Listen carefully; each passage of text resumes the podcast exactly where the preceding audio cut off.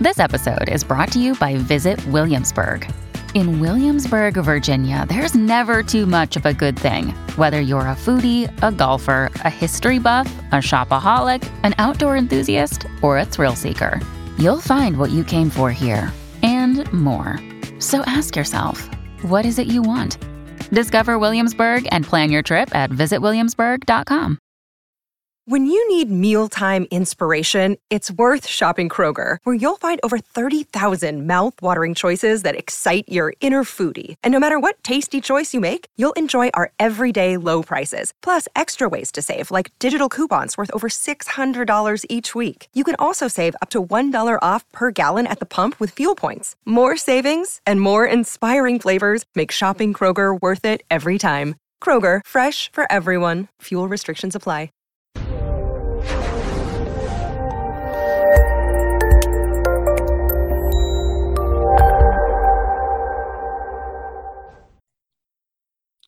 This episode was pre recorded as part of a live continuing education webinar. On demand CEUs are still available for this presentation through all CEUs. Register at allceus.com slash counselor toolbox. I have some great news for all of our loyal listeners in Australia. All CEUs now has a site based in Sydney. It is australia.allceus.com. It has all the content from our US site, but pages load in less than a second, so you don't have to endure that long overseas lag. We are also in the process of getting all of our courses ACA approved. Try out a course for free at australia.allceus.com slash free. I'd like to welcome everybody to today's presentation. I'm Dr. Donna Snipes, and we're going to be talking about complicated grief and attachment. We're going to define complicated grief as opposed to regular old grief. Identify how loss of or lack of an attachment relationship may represent a loss that needs to be grieved. Think about how kids feel, how adults feel if they grew up and they never had that primary attachment relationship. A lot of times we hear things like, I never had the childhood that I should have, or I never had the parents that I wanted, or, or whatever the case may be. We'll explore the overlap between complicated grief and trauma, which I'll, I'll give you a hint. We're going to go over more on Thursday. And we'll identify risk factors for complicated grief, especially as it relates to loss of that attachment relationship or lack thereof, and explore tasks for successful grief resolution. Real quick, we're going to talk about a couple definitions. Loss is change that includes being without someone or something in this case, we're really focusing on that primary attachment relationship. We're not talking about adult attachment. We're really focusing in this course on that primary attachment relationship. And I will try to watch my language when we talk about caregivers because that primary attachment relationship can be formed with any caregiver. It doesn't have to be the biological parent that gives birth. So you know i, I am going to try to be sensitive to that. Secondary loss we're going to talk a lot about these. These are other losses or traumas as a result of a primary loss. So when the child for example loses their primary attachment figure maybe there was an attachment and then when the child was six months old the primary attachment figure died you know that's a loss. So what kind of other losses or traumas or symptoms or problems does the child experience as a result of that secondary loss? Another example is if a child is rejected by their primary caregiver. The primary caregiver may not be emotionally available. They're dealing with major depressive disorder and not able to connect. They are addicted to substances and not able to connect something like that. So the primary caregiver is there physically but not willing to attend or able to attend to the child in a in an emotionally sensitive and responsive manner. Grief is reaction or response to loss and includes physical social emotional cognitive and spiritual dimensions. We're not going to talk a lot about spiritual today. We will talk about the others. And trauma is any situation any situation that causes the individual to experience extreme distress. This does not have to be something that rises to the level of DSM 5 PTSD diagnosis. It can be any situation that causes the individual to experience extreme distress. So let's think about when the, this attachment relationship, when does it form? Generally, it needs to form between 0 and 18 months. So there's a lot of stuff that can cause an infant extreme distress. We do look at the impact of the attachment relationship, this primary attachment relationship, up through the age of five. Researchers have found that any disruption in this relationship between zero and five can have lasting psychological and physical health consequences for the child.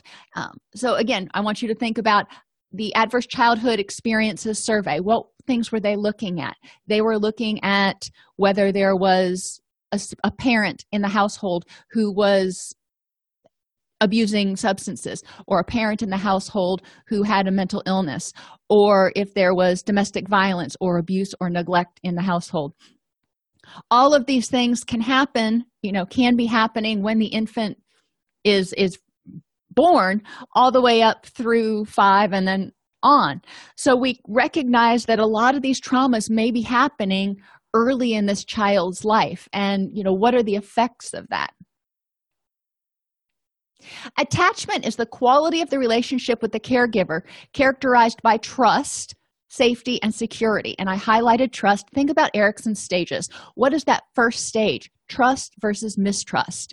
The child learns to trust that when something's wrong, somebody's going to help them make it better.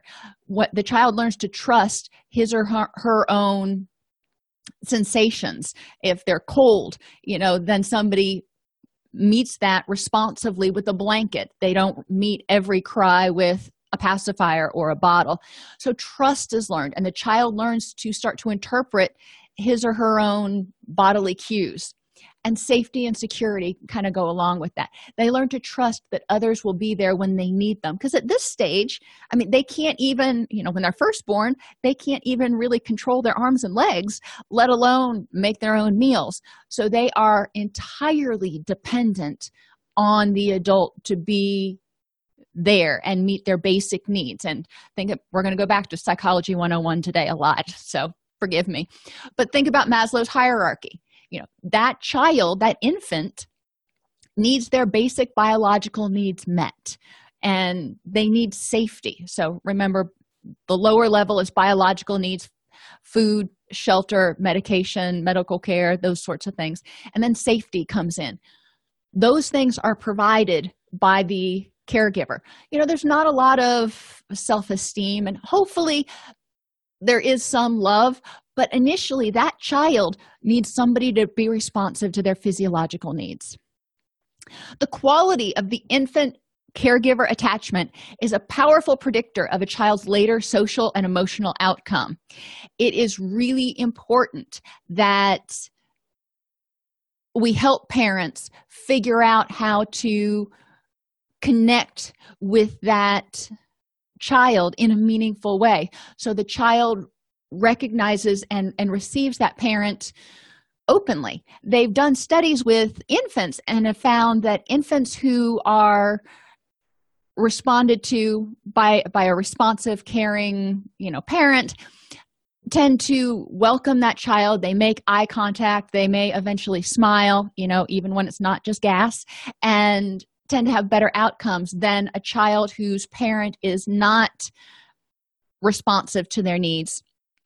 Not saying that parent is trying to be irresponsive or unresponsive but sometimes parents just they don't have the skills they don't have the ability to be responsive and when a child is in that sort of relationship even as young as four to six months of age when that parent starts approaching the child will avert their gaze. The child will find other ways to deal with the stress because the distress coming from the parent is too overwhelming to the child.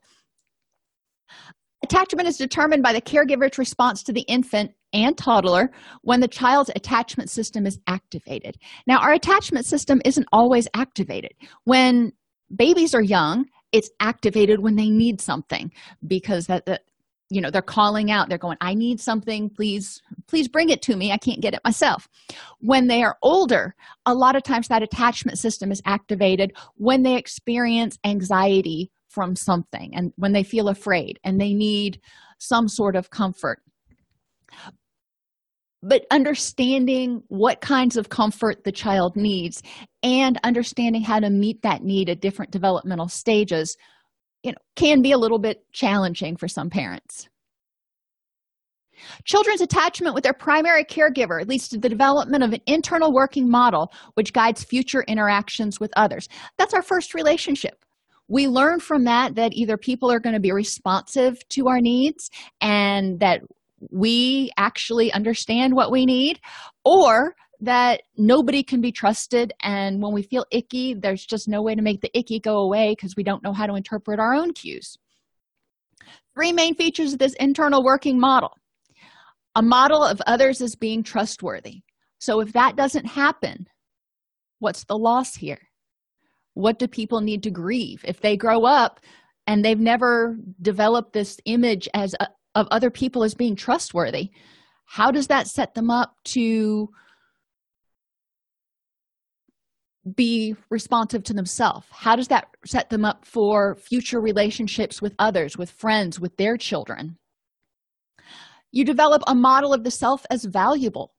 When attachment needs are met that parent is responsive and the parent drops what they're doing you know within reason to attend to the child's needs the parent makes sure that the child is getting their needs met which is communicated as or interpreted by the child as i'm valuable. That the parent cares about me and cares about me enough to help me out. If the child doesn't get that then what do they lose? You know they lose self-esteem. They don't see themselves as valuable or worthy. So what kinds of symptoms are we going to see in in later life? If people are growing up and they're not seeing other people as trustworthy they're not seeing themselves as valuable i'm seeing future clients in, in my future. Um, and the internal working model helps people develop a model of the self as effective when interacting with others. It helps people learn that you know they can affect change they can have an impact they can do things they can be successful. And if they don't have that then their sense of self efficacy and motivation kind of goes out the window. Secure attachments help children feel loved and accepted, feel valuable, learn to manage their emotions. So, not only are they effective at interacting with others socially, but on an emotional basis. And it can also help address dichotomous thinking and cognitive distortions. How many times think about if you have kids or you know little brothers and sisters or somebody that you worked with did a child come back and and seem to be talking in dichotomous terms? Children when they're in that pre-operational uh, stage and even sensorimotor to a certain extent but they're not super verbal then tend to think very egocentrically and dichotomously so whatever happens i had something to do with it. It's my fault somehow maybe. Whatever happens you know if i see it this way then everybody else must see it the same way. And they think dichotomously. It's all or nothing. You either love me or you hate me. You're there for me or you're not. There's no no middle ground for a lot of kids. But in secure attachment the parent is there. They're that secure home base and the child can go out and venture forth you know and if they have a hiccup they can come back and it's it's a safe space to be and the parent can help them negotiate those cognitive distortions and recognize that okay you failed at that. You know maybe that's not your thing but look at these other things that you succeeded at. So that attachment helps the child feel safe to come to take chances but also to come back and process. Um, sue asked or pointed out that it's interesting how the daycare generation displays symptoms of attachment disorder at much higher numbers than the generation before. And i'm not sure what those numbers are but just speculating you know thinking about a lot of families they're having to be two working both parents or both caregivers have to work. And so children are going into daycare as early as six weeks of age. So that primary attachment it's really hard to form that primary attachment when the primary caregiver is not uh, available from the hours of 6.30 in the morning until 6 o'clock at night. And you know so there and there are intermediary people. Now those daycare caregivers may be you know spot on awesome and that's great. However is it the same? And it probably isn't i'm speculating between a consistent one consistent caregiver versus you know the the family caregiver and a consistent child caregiver. Maybe maybe not and technology has exponentially, as Valerie points out, exponentially impacted attachments as we become increasingly unavailable for quality human connection. I've seen, you know, new mothers that are just on their phone constantly. They're on their phone while they're breastfeeding. They're on their phone while the kids in the at the playground. They have difficulty being emotionally and and cognitively present for that child even in the in the early stages. And because technology and i'm speculating here because technology has gotten us so used to things moving really quickly we often i often at least tend to get bored really easy. Movies that i could watch back in 1980 something and i thought were rocking movies back then i watch them now and i get about 30 minutes into it and i'm like okay pick up the pace here a little bit. I've got to see some action and we've become used to having a lot of stimulation. So you know sometimes uh, new moms have difficulty or not just moms new caregivers uh, may have difficulty being present because they're not used to slowing down. Uh, the uh, ning brings up that new moms can also be more concerned with sharing this image of being the perfect mom than rather the focus on actual mommying. And that's true too. So we also see a lot of pictures on facebook and instagram of you know the perfectly dressed child or or whatever. And there's so much time spent in impression management for the parent that sometimes the child kind of gets lost in the in the process. They're sort of a prop as opposed to being you know the end in and of itself. Attachment relationships help regulate psychological and biological functioning, including mastery and performance success. We are not going to be as motivated, we are not going to be as willing to actually step out and try when if we don't have a secure base. If we have a secure base, then we tend to have more uh, perseverance. That secure attachment figure is going to be more likely to encourage us to continue to try to do things and to venture out. Learning and performing the same thing.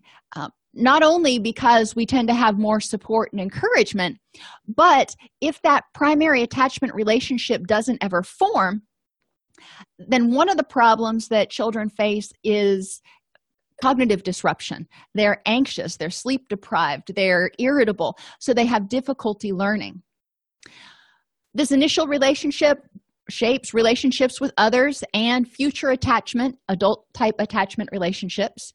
It impacts cognitive functioning based on whether the person is constantly in this hypervigilant state with the HPA axis activated, which means they're probably always looking for threats and interpreting the world in, in the lens of a threat versus if they feel content and safe and they're interpreting the world through that lens coping and problem solving skills. We ain't born with them. So we learn those from our primary attachment relationships as well as others. That primary attachment relationship when you see a, a young child interacting with that primary caregiver you see that child when they fall down and scrape their knee when they try to do something and they fail when they do something really good and they want to share it or when they get stuck a lot of times they will run or crawl or whatever to the primary caregiver. And that's when that person can help scaffold the child help them as much as they need to until they can take it the rest of the way themselves. Think about tying their shoes. I remember with my son it took us a long time to help him learn how to tie his shoes. And you know i would get him to a point and then i'd say okay you try. And if he couldn't quite get it from there i'd take him to the next step and i'm like okay now th- then what next? Scaffolding is when we build up the process we support them to the point where they can launch on their own. Self-esteem is formed through attachment like we talked about earlier. The child starts seeing themselves as valuable and worthy of love and worthy of attention. Because they develop self-esteem and coping and problem solving skills they tend to have better emotion regulation. Also if that attachment relationship is formed then they are more likely to not have hypocortisolism. Remember when the hpa axis st- stays activated too long people can develop hypocortisolism which leads to emotional dysregulation. Sleep quality is improved because when we feel secure and safe guess what? We can rest easier. And pain intensity. Interesting but remember that pain intensity is connected to in part serotonin levels. And when we're not getting sufficient sleep and when our hpa axis is activated serotonin is really not in high high supply at that point. So our pain perception may be more intense. All of these reasons are why a, a good initial attachment is so important attachment and safety stimulate the desire to learn grow and explore. Caregivers provide support and reassurance or the so-called safe haven and encouragement and pleasure that secure base that they go back to. And you know maybe tommy went out and tried to swing on this tried to jump off the swing because we all tried to do that when we were little and fell down and hurt himself. And you know mom goes over and takes care of it and um, you know everything's fine. And then she tickles his belly to make him laugh to help him get into a different mental space. That's what the secure attachment does. It says okay we got this. Let's figure out how to fix it and, and let's move on. Let's not stay stuck here in in the painful moment. Loss of an attachment relationship disrupts attachment caregiving and exploratory symptoms it activates the separation response and impacts restorative emotional social and biological processes. Yeah what does that mean? When the attachment relationship never forms then the child is anxious because they don't feel like they can trust the world. You know imagine going through life from the time that you are you know breathing the air not believing that it is a safe place always having this fear thing going on infants of course aren't thinking well this is unsafe. It's just the primitive parts of their brain that are going i am hurting i am cold i am hungry i am uncomfortable. So, bad mojo happening here. So they are constantly under stress. This impacts their restorative processes. When that hpa axis is activated when they don't have someone who can help them get control can help them feel safe then they are going to have disrupted sleep. They're going to be more irritable. When children are irritable it tends to cause the grown-ups to get irritable and you see where this is going. It inhibits exploration with a loss of a sense of confidence and agency. If that attachment relationship is never formed then children are generally you see two extremes. There are children who just don't care and they're going to go out and do whatever but there's also the child who is just withdrawn and sullen. That exploratory system gets gets all goofed up. And caregiving it produces a sense of failure. The child goes why did my parent reject me? You know why does mom not want to spend time with me? Why does dad not want to spend time with me? And can include self-blame on the child's part. I must not be a good person. I must not be worthy of love or in the case of the caregiver the primary attachment figure dying the the child can have survivor guilt. If that attachment happens and and they get it and six months a year along that attachment figure is yanked out of the picture for some reason. They go to jail they go to the hospital they die whatever. It disrupts attachment. And all of these same things can happen on top of an intense grieving process because for a lot of um, for a lot of children they they recognize that there is has been a significant loss. Um, lisa points out that postpartum depression and anxiety are major roadblocks for some moms. And yes the research does indicate that postpartum depression and anxiety significantly impact this initial attachment relationship because moms in some cases feel numb. They they are unable to emotionally connect or they're so afraid they're going to hurt hurt their child.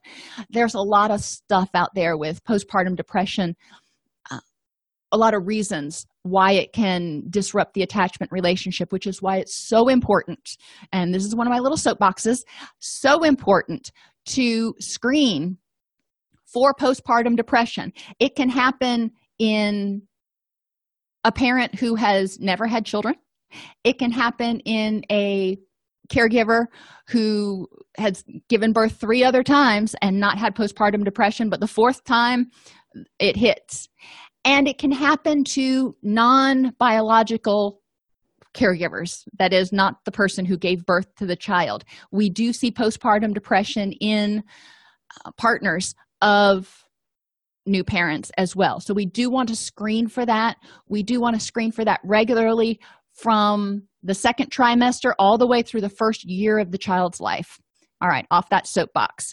And Renee points out that substance abuse will impact it too. And remember, substance abuse is one of those um, adverse childhood experiences. If there is a parent in the household who is, or someone in the household who is abusing substances, it can significantly um, traumatize the child or cause a significant trauma. Trauma is any event that's distressing or disturbing. Well, what does that mean? How do we know what's distressing or disturbing? I look at it in terms of what erodes people's sense of safety anything that triggers the fight or flight response what triggers the fight or flight response for me is different than what what triggers it for a two year old you know during a thunderstorm if there's a loud clap of thunder you know, I might jump a little bit because I wasn't expecting it, but then I go back to doing what I was doing. A two year old might not understand what that is, and that might scare the little pants off of them. So, we do need to be sensitive, as, as we've talked about in our other trauma classes, to the fact that what's traumatic for one person may not be for another, but we do need to look at it from the perspective of that person. And when we get into risk factors, in a little while we'll be also be talking about age and experience in terms of risk factors for how do we figure out what's traumatic for one person versus another. Trauma erodes a a uh, sense of safety and may cause emotional dysregulation. In mental um, it, it can cause changes in interpretations and changes in schemas of things. And physically you know think about a child who doesn't have object permanence yet. When mom goes out of the room mom's gone. Mom disappeared. Caregiver disappeared whoever that is. When they come back it's like yay you know it, it reappeared. But for a child who has not established object permanence yet having a caregiver disappear you know walk out of their sight can be traumatic especially if you know they've had experiences where that caregiver hasn't come back.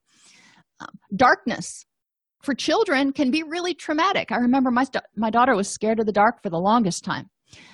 Pain anything that causes physical pain can trigger uh, or, or can be distressing to people. You know whether it's a shot or you know constant earaches or whatever it is and prior experiences if they have been in a situation that's been similar that has been traumatic like maybe they've been through a hurricane before and then now there's a storm coming they may be more traumatized when the storm comes. They may be more vigilant when the storm comes.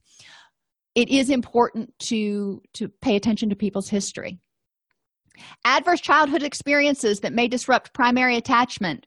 We've talked about these. I'm going to highlight them again. An immediate family member somebody living in the household with a mental health or addiction issue.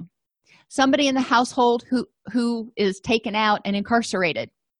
Divorce abuse either child abuse physical sexual emotional or domestic violence. The child does not have to be the one directly being abused. It can be observing domestic violence and neglect you know abuse neglect all of that stuff in there.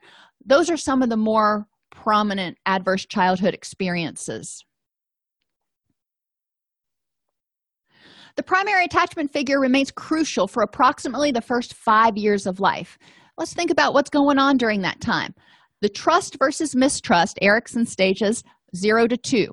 You know up until you know little johnny's a toddler he's learning to trust himself and trust his own bodily responses. And you know some kids start to toilet train around the end of this phase but they're, they're learning to identify what they need and figure out how to get what get their needs met. They're learning how to communicate.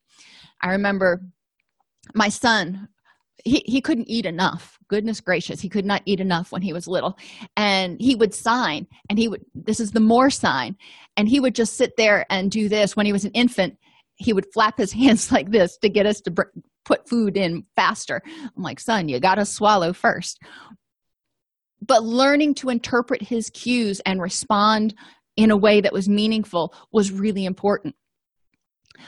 During this period cognitively going to piaget object permanence is is developing. So if a parent disappears quote unquote when the parent's out of sight then the parent has essentially disappeared to that child and they're thrilled when the parent comes back. But that consistency of knowing that the parent is going to come back you know really isn't firmly established until after the age of 2 during the next phase autonomy versus shame and doubt. If you think about erikson this is when they're toilet training. This is when they're going through um, daycare preschool learning how to start doing things like dressing themselves and picking out their own clothes. They're starting to learn to have agency. And if they don't have support or if they're always being criticized or they're not forming that response getting that responsiveness from a caring um, caregiver then they may start to develop problems. Egocentrism is prominent during this phase like we talked about. In the phase of egocentrism children assume that other people see hear and feel exactly the same as they do. So if they feel scared they think everybody else feels scared. So it's up to us to go you know what honey? I can see you're scared but you know mom mommy's got it right now. You know it's it's it's all good. And help the child recognize that you know there are other feelings that may be going on.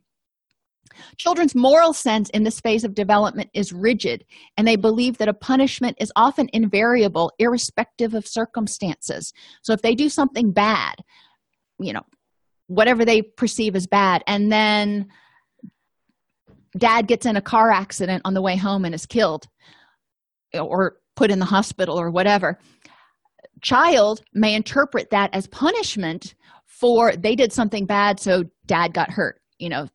They're trying to make sense of it in their own little in their own little minds. They regard bad things that happen as a consequence for misdeeds and a punishment for behavior. And it's up to us the responsive attachment figures to help them differentiate cause and effect and see some of these things children at this age are not able to extrapolate and go oh well it was raining and it was slippery so that's why dad got into a car accident. It's up to us the caregivers to help explain that.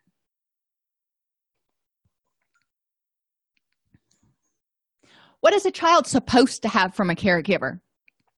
I hear you know these a lot. A lot of times when i work with clients you know they may not have had ward and june cleaver for their parents. Most people don't. And so they're extremely um, angry and some are extremely angry and resentful and hurt and feeling rejected and dejected because they didn't have that parent. They're like why didn't i have that? Why did why wasn't i worthy to have that parent? A child is supposed to have emotional support and encouragement and love from a caregiver. When that doesn't occur you know think about how that could be traumatic to a little kid who runs up and they've got something really exciting to show and parents like yeah go away kid you bother me. Um, or you know i'm i'll look at it as soon as i'm finished texting this person or whatever. So the child's like oh okay and then toddles away. Or if the child is emotionally upset and the caregiver is not there to help them regulate that emotion because we're not born with that ability then the child doesn't learn how to regulate his or her emotions then emotions start feeling very dangerous which can be traumatic. Cognitively when a child doesn't have a loving responsive caregiver it's hard to make sense of the world because children don't have you know much experience. If you go from the tabula rasa theory you know they're a blank slate when they're born. So they're not sure how to interpret events since they think egocentrically and dichotomously if nobody's there to moderate that to help them you know massage that out a little bit then they may grow up thinking dichotomously and egocentrically which again can be traumatic. If they're seeing everything as threatening then the world seems threatening and they see they get stuck in this negative feedback loop. Physically when children are emotionally dysregulated and cognitively fearful and seeing things as the negative their hpa axis is probably going to stay activated so they're not going to get good sleep it's probably going to impact their ability to focus to concentrate to learn all kinds of things but what is a caregiver supposed to be like? Well, in an ideal world, they are responsive when the child cries. Babies generally have five cries hungry, sleepy, in pain, cold, and tired. Theoretically, we can differentiate those cries. I don't know that I ever, you know, really paid attention and I said, oh, that's the sleepy cry. But, you know, as a mom, or a caregiver you learn generally how to interpret the child's needs or where to start at. You know sometimes you're off a little bit and you, are like okay let's check and see if you know, my son used to get too hot all the time. He was rarely cold. So a lot of times that was my first thing. Let's take off his booties and see if we can help him cool himself off. And then you work down down from there down the list to try to figure out what's going on. But the caregiver is being responsive. The caregiver is loving which children a lot of times one of their love languages is touch. They've shown that that um, infants that are in the neonatal intensive care unit show much lower stress scores when they have skin to skin contact when they have that touch when they're being held when possible. Some premature infants and some infants with various um, birth defects it's more stressful to be held and it overstimulates them but that's a whole different story. When a caregiver is not the way they're supposed to be then the child tends to learn that they're not valuable or that the world is a scary place that nobody's trustworthy. So how does this re- how do we go from trauma to to loss? When a child doesn't have this relationship it is very devastating to them. It separates them from their parent. And if it was a the attachment was formed and the person goes away that's an obvious loss. But i believe somewhere in our psyche we're actually programmed to have that primary attachment. And when it doesn't happen it's a de facto loss. Separation distress involves intrusive distress distressing preoccupation with the loss. Sometimes kids will really try. And even adults you can talk to them. And and sometimes adults are still trying to earn the love or the approval of their primary caregiver that they never that they never had. And they're like if i just do this maybe she'll love me.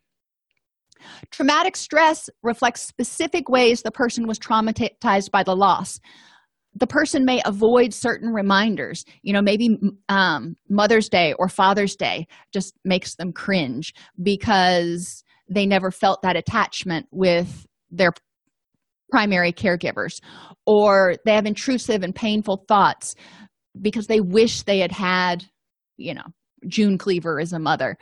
They may be emotionally numb. They never learned how to control their emotions and it just became too overwhelming to feel anything um, irritability. Well when your hpa axis is activated and you don't have anybody to help you regulate it and you don't have the skills to do it you're going to be irritable. Feelings of hopelessness and purposelessness. Obviously a two-year-old isn't going to articulate this but you may see symptoms of depression in two-year-olds and apathy. They're just really not into playing with much of anything. They just kind of sit there and a shattered self-identity. When complicated grief happens you know, kids have difficulty forming self-esteem and a self-identity. So risk factors of the child the age in which the attachment relationship is disrupted is particularly meaningful. If it is before the age of five it tends to lend to significantly more traumatic and and traumatic issues and issues related to grief. Physical issues. If the child had physical disabilities or something then that can impact it because maybe they relied on that parent more because they were in a wheelchair or whatever. Emotional issues. If the child had pre-existing emotional issues prior to the loss of the caregiver then it might intensify the grief reaction. If they aren't able to cognitively understand what happened and most zero to five year olds are not able to cognitively understand what happens then it may impact. Remember at this stage they tend to think of bad things as happening as a punishment to them. So they may have difficulty coming to terms with you know why why was this caregiver taken away from me i don't know. And a lot of kids are like well, you gotta know. There's got to be a reason. And their personality and character traits if they tend to be highly emotional if they tend to be more uh, clingy and high needs then it may be more traumatic if their caregiver goes away. And again it could even be a caregiver going away to treatment for six months or to jail for a year it doesn't have to necessarily be death. The nature of the loss. Obviously death is going to be different than if primary caregiver you know gets deployed for six months or a year. The number of losses. If the child experienced multiple losses maybe um, and i'm going to use mom as an example for primary caregiver. Maybe mom passes away and as a result dad doesn't feel able to take care of junior. So junior then has to move and move in with granny. So not only did junior lose mom junior lost dad and junior lost his home and his security and you know life just got turned on its head. So that person is much more likely to have problems because of the multiple losses. The circumstances of the loss can be um, a problem as well and what resources are available. Not every child who experiences the loss of a primary caregiver is doomed to a life of trauma and, and disorder. You know it does happen that there are resources there are responsive parents there are you know things that can ha- happen to help intervene. Yes the child has to grieve but it's not a a death sentence so to speak. And i'm glad to see that renee says that um, dr phil's wife is campaigning to keep parents in drug treatment with their children for these concerns rather than being separated. And i ran a mother baby unit uh, for several years when I was in Florida, and it was amazing to see the interactions between the parents and the parents, the moms that we had in treatment came in pregnant, but if they had other children, those other children up to the age of five were able to come and and room in with them. So yeah, I think that's great. The nature of the relationship of the uh, child with the, the caregiver the length and duration. If the child never knew the primary caregiver um, or if there never was a relationship there then the reaction may be a little bit different than if they had a primary uh, primary attachment and then it was broken for some reason. The importance of that person in the child's life. Again if they never formed that strong attachment then if supposed primary caregiver goes away then the kid is going to be hurt but it may not be as impactful in some ways. Culture and roles. Some cultures are very family oriented where lots of people take care of junior. So there's there's lots of not primary caregivers but there's lots of secure uh, attachments that that are formed and that can be helpful if there are other people in there. Um, quality of the relationship if it was a good relationship and it gets obliterated that that's going to be more impactful than again if there was no real strong connection if it was an insecure connection then you know that might not have the same impact if that relationship ends somehow. And the amount of daily change if the child like i said is, is put in foster care or relative placement not only are they you know potentially losing their primary caregiver but they're also being disrupted. They may have to switch schools. Um, their routines change. There's a lot of stuff that changes and that can be more than more than a child can really handle. Emotional effects. Dysregulation. We talked about this earlier. When the body is under consistent stress for a long time eventually the person may you know develop hypocortisolism so they become flat. Their body holds on to that those excitatory neurotransmitters until there is a true threat. And then when there is a threat they are they go from 0 to 250 like that. They also can be experience dysregulation because they never learned coping skills. If that primary attachment relationship never developed they never learned how to regulate their emotions. They may have anxiety. If they've grown up thinking the world is scary then they they may be desperate to find some sort of safe place because it's everybody seems threatening and scary. Or um, if they had a primary attachment and that attachment goes away for some reason divorce deployment um, drug treatment whatever then you may see an increase in separation anxiety because the child is afraid that um, that person won't come back. Angry irritable or oppositional. A lot of times children who are depressed or anxious express it this way. You know they're trying to get somebody to help them get control. They're trying to get control somehow. Depressed lonely isolated guilty and regretful. So we see a lot of the stuff that we typically see in adults can come from can emanate from the be- the beginnings happening back when the child initially failed to form a healthy initial attachment physical effects. And these are true for trauma and complicated grief. You know it doesn't really matter. Um, appetite and eating disturbances energy fatigue lethargy sleep disturbance anxiety gi disturbance and compromised immune response. Almost all of these are the result of ongoing stress for the person. In trauma we look at it as hpa axis activation. But in grief as well this is an extremely stressful time for the person.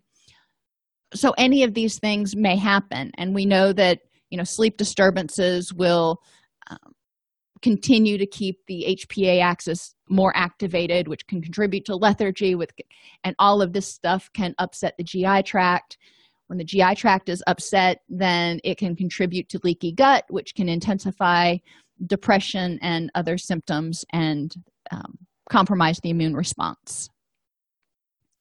Intellectual effects of trauma and complicated grief. A lot of times these kids have difficulty understanding what's real and what's not. Is the person i mean even at that age without trauma children have difficulty identifying real from fiction but children at this age may have difficulty. And when they get older they still may have difficulty differentiating reality from interpretation. Difficulty concentrating. They may read the same page several times uh, when they're uh, when they're experiencing this. For children if they're not reading yet they may have difficulty sitting down and watching a cartoon or difficulty playing on a video game or difficulty playing with their legos or something for more than two or three minutes. A short attention span difficulty learning new material or short-term memory loss. And it's important to recognize that when children are having difficulty learning new material maybe it's their abcs or writing or something or when they're undergoing trauma or complicated grief and you tell them you know sammy i need you to go brush your teeth right now and sammy may go do something and then come back and you're like okay did you brush your teeth? And sammy's like no. It may not be sammy being oppositional. Sammy may truly have forgotten because that short-term memory is just not there and kids are more easily distracted as as well as the rest of us when we're under trauma. And yes it can look a lot like add or adhd children may have difficulty making decisions even things like what do you want to eat? Or what are you going to wear your blue shoes or your brown shoes today? They may lack a sense of purpose. And this one's you know you see it more in adults who never uh, resolve these traumas. But children who are experiencing complicated grief or the traumas from uh, the disruption of this relationship may have a real lack of motivation. They just may be very blah. You know one moment they may try to do something and then when it starts to go wonky they give it up. They don't finish anything. Um, and they have an inability to find meaning in the events of life itself. Again children that's kind of esoteric but they have difficulty finding fun. Social effects of trauma and complicated grief. A lot of times children withdraw. Uh, they may isolate because you know it's i was close to somebody i had this attachment and it disappeared. Or if they never had that relationship they may withdraw because they perceive the world as unsafe. Some children will search. They want to find something somebody to comfort them. And so they may search for the the person that was lost or they may search for somebody who will be there and be um, responsive to them which is why some children are overly friendly whereas other children are overly withdrawn. Avoidance self-absorption and again clinging and dependence we can see these develop in as they develop and we can see these characteristics in adults who have failed to deal with some of these traumatic issues. Reconciliation tasks to help adults or adolescents who never formed that attachment. Help them acknowledge the reality of the loss. Help them understand how it might have impacted them to have a caregiver who was not responsive to their needs as a child. Help them move toward the pain of the loss while being nurtured physically emotionally and spiritually. So help them i hate to say embrace the pain but help them experience the pain that you know maybe that two year old them experienced and work through it because they may have some stuckness there. Help them develop a new self identity based on a life without that relationship. Sometimes you know maybe mom or dad or whoever primary caregiver was just wasn't able to be there be a, present emotionally or physically or both help them you know wrap their heads around that whatever happened and maybe understand that maybe they never will be able to get that person's love because maybe that person's not capable of giving others love. And it's sad to think of that but it, it's true. Sometimes it's true. They need to develop a new self-identity based on success and love for themselves rather than based on trying to get the love of somebody that primary caregiver and they need to experience a continued supportive presence in future years they need to have some sort of adult attachment if you will they need to learn basic trust which serves as a basis for all future emotional relationships. And the, this starts with helping them learn to trust their own spidey senses and learn what do they need. Mindfulness is huge here. Learn to trust their instincts when they need to sleep, when they need to eat, when they need to rest, when they need to take a day off from work, whatever it is. They need to start listening to themselves and trusting their own intuition and then stepping out and starting to learn to form relationships uh, with others and learn how to trust other people in a healthy way, maintaining boundaries, all that stuff. Learn how to develop fulfilling, intimate relationships. If the child never formed that primary attachment, then life has been pretty scary for them. So, likely, they are not real keen on being vulnerable which makes it really hard to create fulfilling intimate relationships if they don't feel valuable if they don't feel safe if they don't feel uh, like they know how to problem solve if they have difficulty regulating their emotions it's hard to develop fulfilling intimate relationships. So we need to help them you know feel safe and learn how to regulate their emotions and then figure out what does a fulfilling intimate relationship look like and how do i deal with it when i start to feel vulnerable. Develop strategies to maintain emotional balance and resiliency. Develop the ability to control behavior which results in effective management of impulses and emotions dbt is great for this helping people develop distress tolerance skills so they don't react to things. They can take a breath, get in their wise mind, and then mindfully act. Help them enhance confidence and self esteem and learn how to share feelings and seek support. Again, if that initial relationship didn't exist, if there wasn't a safe home base to come back to and go, I don't know what I'm doing here, then they never learned how to share feelings to get support. They may have shared feelings and got them stepped on or shared feelings and got got them ignored. Create a foundation for the development of identity which includes a sense of capability self-worth and a balance between dependence and independence. Obviously this is you know good treatment planning here help them establish a core set of beliefs. What do they believe? That leads to empathy compassion and conscience. Again start with themselves. They need to develop self-empathy self-compassion and awareness of what how what they do impacts them and then expand that to others. Begin and encourage them to begin exploring the environment with feelings of safety and security which leads to healthy intellectual and social development. Once they start feeling safe and empowered and confident and supported, then people are naturally going to start taking little steps out of their comfort zone. So, help people recognize the loss. They need to acknowledge the loss or the lack of establishment of the attachment relationship and realize that it just wasn't there. Okay and understand the losses that are a result of the lack of attachment. My loss of a sense of safety. My loss of you know whatever it is whatever they put in that in that block. Help them react to the realization of the loss. Help them experience the pain. How did it feel for them when they were you know 18 months old 2 years old and they couldn't get anybody to put a band-aid on their boo-boo or something feel identify accept and give some form of expression. That's a this is a big one. To all the emotional cognitive and physical reactions to the lack of or loss of the attachment figure. Have people go through that checklist. Start out with emotional reactions that resulted you know and explore how that happened.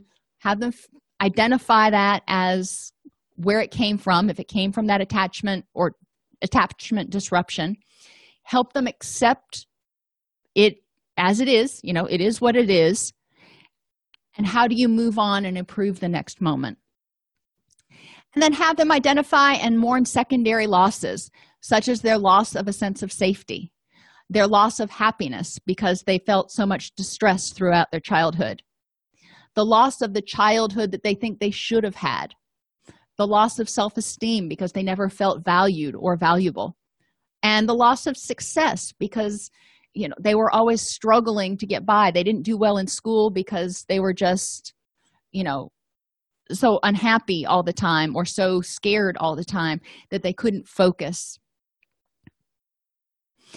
Help them rec- recollect and re-experience the relationship to review and remember realistically what happened instead of this ideal image of this perfect caregiver that you know i the inept child just could never achieve uh, acquire the love of.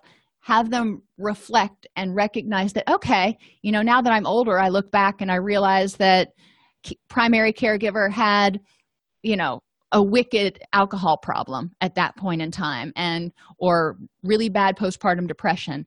And it wasn't me that was rejected even though it felt like it. And have them revive and re-experience the feelings that may have happened and then move on. So help them in, embrace the dialectics and relinquish the old attachments to the old assumptive world that this is the way it should be. This is the way childhood should be. Well you know your childhood wasn't that way. And if you keep holding on to the should you're going to stay stuck. And then help them readjust to move adaptively into the new world without forgetting the old. Have them revise that assumptive world by embracing the dialectics. Okay i didn't have the childhood that i sh- quote should have had or that i wanted to have. I can choose to stay stuck back there or move forward. Help them develop a new relationship with the self adopt new ways of being in the world and form a new identity based on being interpersonally effective emotionally effective and worthy of love oh and yes renee i love that book toxic parents by susan forward um, and encourage them to reinvest reinvest that energy that they have have spent being scared and trying to protect themselves and being angry reinvest that into moving towards where they want to be we're nearing the end of this episode, but I wanted to take a minute and thank everyone who listens to Counselor Toolbox podcast. I truly, truly appreciate you. I would be grateful if you would please go into your podcast player and rate Counselor Toolbox. The more five star ratings we have, the higher we rank and the more people we can reach with these free resources. If you have comments or topic suggestions, please email us at support at allceus.com. Failure to develop a primary attachment relationship can be viewed as a loss or something that was needed but never achieved. When examining the behaviors of adult or adolescent clients whose primary attachment was disrupted, the traumatic impact can often be seen. In order to help them reconcile the trauma, it's essential to help them identify and grieve the losses, review and remember realistically what happened in order to combat inaccurate schema and memories, review the assumptive world you know making the assumptions that if i just do this then i can make her love me may not may not happen develop a new loving relationship with the self and learn how to trust the self and others to form meaningful and supportive relationships okie dokie everybody are there any questions thank you so much for being here today I really appreciate all your interaction in the chat room. It was really awesome. And I look forward to seeing you on Thursday.